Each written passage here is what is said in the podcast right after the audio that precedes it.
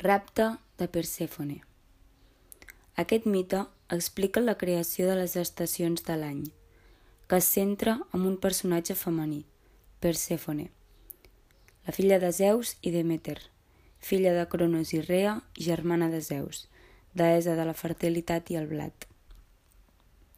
El seu tiet, Hades, germà de Zeus i déu de l'infern, s'enamora d'ella, i per això un dia decideix raptar-la.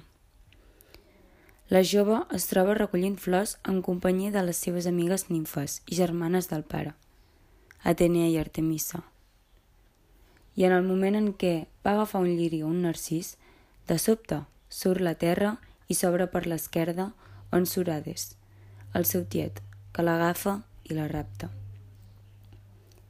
D'aquesta manera, Persèfone es converteix en una deessa dels inferns. Aparentment, el segrest es realitza amb la còmplice ajuda de Zeus, durant l'absència de Demeter. Quan aquesta va tornar i va veure que la seva filla Persèfone no hi era, va començar un seguit de llargs i esgotadors viatges per trobar la seva filla. Viatjava dia i nit, sense descans. Però malgrat que cercar per tots els països i ciutats i preguntar a tothom, no en trobà cap pista. Finalment, el desè dia, va demanar-ho a Helios, el sol, qui li ho explica tot. En saber la veritat, Demeter s'enutja, abandona l'Olim i tota trista es dirigeix a Leusis, sota la figura d'una vella. Arribada al palau dels reis Celeos i Metanira, i és acceptada com a serventa i li encomanen al seu fillet Demofont. Amb la intenció de fer-lo immortal de nit, el posa al foc i l'engeix amb ambrosia. Però una nit la descobreix Metanira, que fa un crit i el nen mor abraçat. Aleshores, la deessa es descobreix la seva veritable personalitat i instal·lada en un temple impedeix que germinin les llavors, de manera que l'espècie humana és castigada per la fam i està a punt d'extingir-se. Temps després, Zeus es va arrepentir i va ordenar a Hades que retornés Persèfone a la seva mare. Però això ja no era possible, perquè la noia havia menjat un gra de granada durant la seva estància a l'infern. No se sap si per voluntat pròpia o tentada per Hades. El problema era que una sola mossegada qualsevol producte del tàrtaro implicava quedar encadenat a ell per sempre. Per suavitzar la situació, Zeus va dir que Persèfone podia passar part de l'any a l'infern amb l'Hades i l'altra part sobre la terra amb la seva mare Demeter, sempre i quan aquesta última prometés complir la seva funció de germinadora i tornés a l'Olim.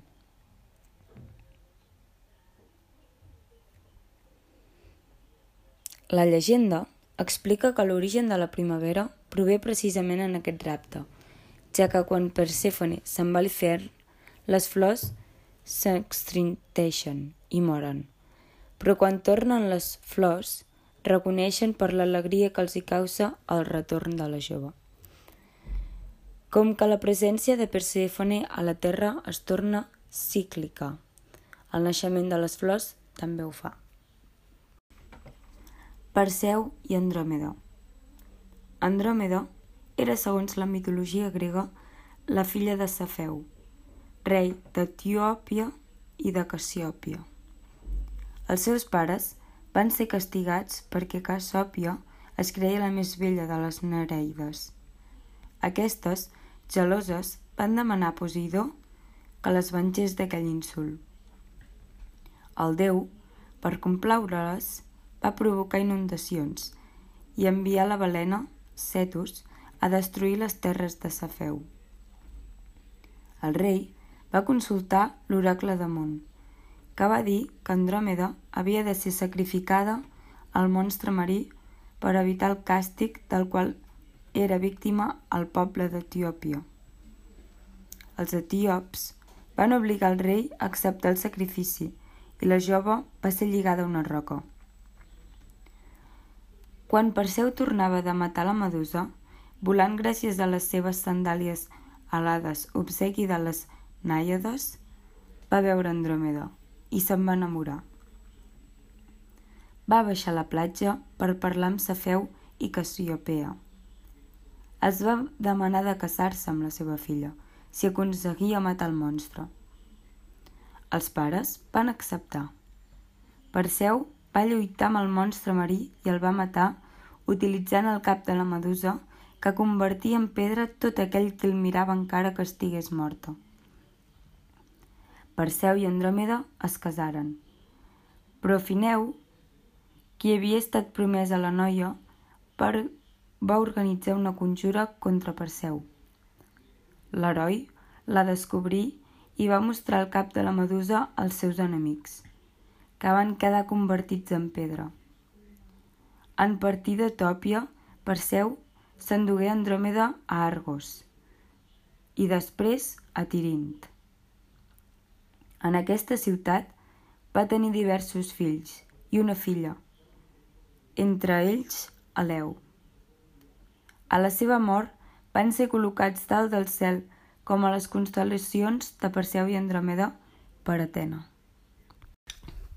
Orfeu i Eurídice Apolo, pare d'Orfeu, li va relegar una lira. Quan ell era nen. Al fer-se gran, Orfeu es va convertir en un gran poeta i músic, ja que tocava també la lira que mansi els animals salvatges i fins i tot els arbres s'inclinaven per poder-lo escoltar. Ell estava molt enamorat d'Eurídice, la seva dona, i tots dos eren molt feliços. Un dia que Eurídice passejava pel camp de Tràcia, acompanyada de les nàiades, les quals l'acompanyaven habitualment a les seves passejades, quan es va trobar amb Aristeteo, el qual va quedar prendat immediatament d'ella i, la se i la va perseguir per fer-la seva. Ella va intentar fugir. Va córrer a una gran velocitat, però a l'intentar escapar Mala sort va trepitjar amb una serp verinosa, que la va mossegar el peu, i Eurídice va morir. Orfeu, que estava tan enamorat d'ella, quan ella va morir no va saber què fer. Estava desconsolat i va decidir anar a buscar-la al més enllà, al regne dels morts. El regne dels morts està separat dels vius per al riu Estígia, unes aigües infernals, les quals només podien creuar a bord d'una barca, manada pel barquer Caron. Orfeu va demanar a Caron que el portés a l'altra banda del riu, però aquest es va negar, ja que ell només travessava els morts a l'altra vora, i Orfeu era viu. Orfeu, al veure que ell es negava, va entonar un dels seus cants, i ho va fer també que Caron va quedar encisat i el va portar a l'altre cantó. Per poder entrar al regne dels morts, Orfeu tenia que travessar una porta, la qual estava protegida per Cèrber, un gos de tres caps. Però, al igual que amb Caron, amb la seva música va aconseguir amainar el gos, el qual el va deixar passar. El van acompanyar en la seva travessia, els macabres sons dels fantasmes errants, que no el van desanimar. Tan decidit estava de trobar la seva estimada. Hades i Persèfone, rei i reina del més enllà, al igual que els dos últims, també van quedar meravellats per la seva magnífica música que feia Orfeu. I per aquest fet van deixar que s'emportés a la seva estimada, Eurídice, amb ell al món dels vius, però només amb una condició. Orfeu no podia mirar-la fins que no hagués arribat de nou al regne dels vius. van fer que Eurídice anés al Saló del Tro, on es trobarà amb ell. Al veure's, tots dos es van abraçar amb gran força. Durant tot el camí, Orfeu va complir aquesta condició, no mirar a la seva estimada, tal com estava establert. Però a l'arribar al riu Estígia i a punt de, de pujar la barca de Caron, la qual els portaria de nou al món dels vius i podria veure i estar amb la seva estimada. Orfeu va tenir por de que Hades li hagués enganyat i que Eurídice no estigués darrere seu, i es va girar per comprovar si de veritat era ella. Al girar-se, va veure com la seva estimada començà a desaparèixer, que una força la portava altra vegada cap al regne dels morts, i aquella vegada per sempre més. Orfeu va intentar amb totes les seves forces anar-la a buscar i aconseguir que tornés. Però tots els seus esforços van ser inútils. Orfeu desolat es va decidir a vagar per tot el món, empenedit i lamentant-se del que havia fet, tocant cançons tristes amb la seva lira. En aquell moment, va decidir que mai tornaria a estar amb una altra dona. Aquesta decisió va provocar que un grup de dones es sentirissin enfadades i rebutjades, i el varen matar. Aflegit, el seu pare Apolo va castigar les dones convertint-les en roures i converteix la lira d'Orfeu en la constel·lació de la lira. Mite creat per Aitana Pérez, Judit Flores i Emma Martí anomenat Zeus i Elemissa. Personatges principals Zeus, considerat déu suprem de l'Olimp i déu del tro, fill de Cronos i Rea i espòs d'Hera. Els seus atributs són el llamp, l'àliga i el sceptre. Se'l sol representar d'en peus amb el llamp a la mà a la dreta, alçada, o bé assegut en un posat majestàtic. Té els cabells rinxolats i rossos, sol tenir barba i molt musculat. Elemissa, filla d'Apolo i germana d'Orfeo.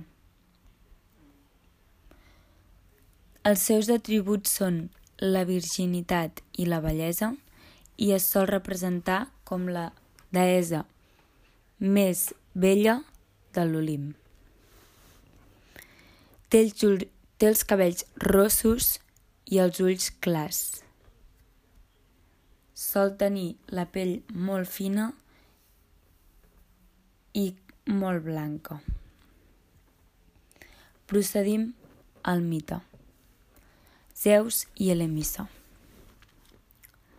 Elemissa, filla d'Apolo i germana d'Orfeó, va ser des del seu naixement una dona molt bella i atractiva.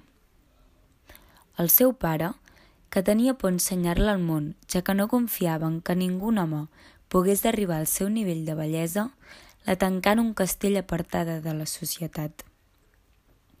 Zeus, en una de les seves aventures per l'Olimp, on van derrocar el líder dels gegants del bosc Martà per a reposar una estona. Caminant, es trobà enmig del bosc un gran castell hermós i ple de flors. Submergit per la curiositat, decidí entrar a veure qui vivia.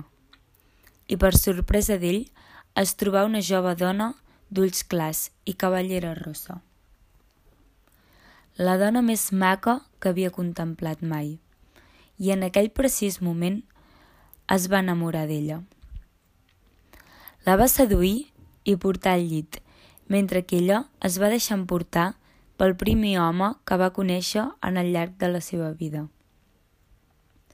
Elemissa, en acabar, desolada al terra del castell, morta de la vergonya pensant com tindria la poca decència d'explicar-li al seu pare l'ocorregut. sense saber què fer, va decidir abandonar el castell i saber sobre qui era aquell home que l'havia utilitzat d'aquella manera tan miserable. Més endavant, s'adonà que era el gran déu de l'Olimp, Zeus, i a la vegada germà del seu propi pare. Avergonyida i sense dignitat, va acudir a la dona de Zeus, Hera, per explicar-li tot l'ocorregut. Hera, després d'escoltar-la, no li va donar temps ni acabar-se d'explicar. No la creia. Va embogir i en un atac d'ira i gelosia per una més de les moltes infidelitats que li havia fet passar al seu marit, castigar-la convertint-la en la persona més lletja i desgraciada del món. A la missa, la qual no va ser capaç d'aguantar tal humiliació, va decidir amagar-se en una cova en els boscos més llunyans de l'Olimp. Des d'aquell dia no es va saber res més d'ella.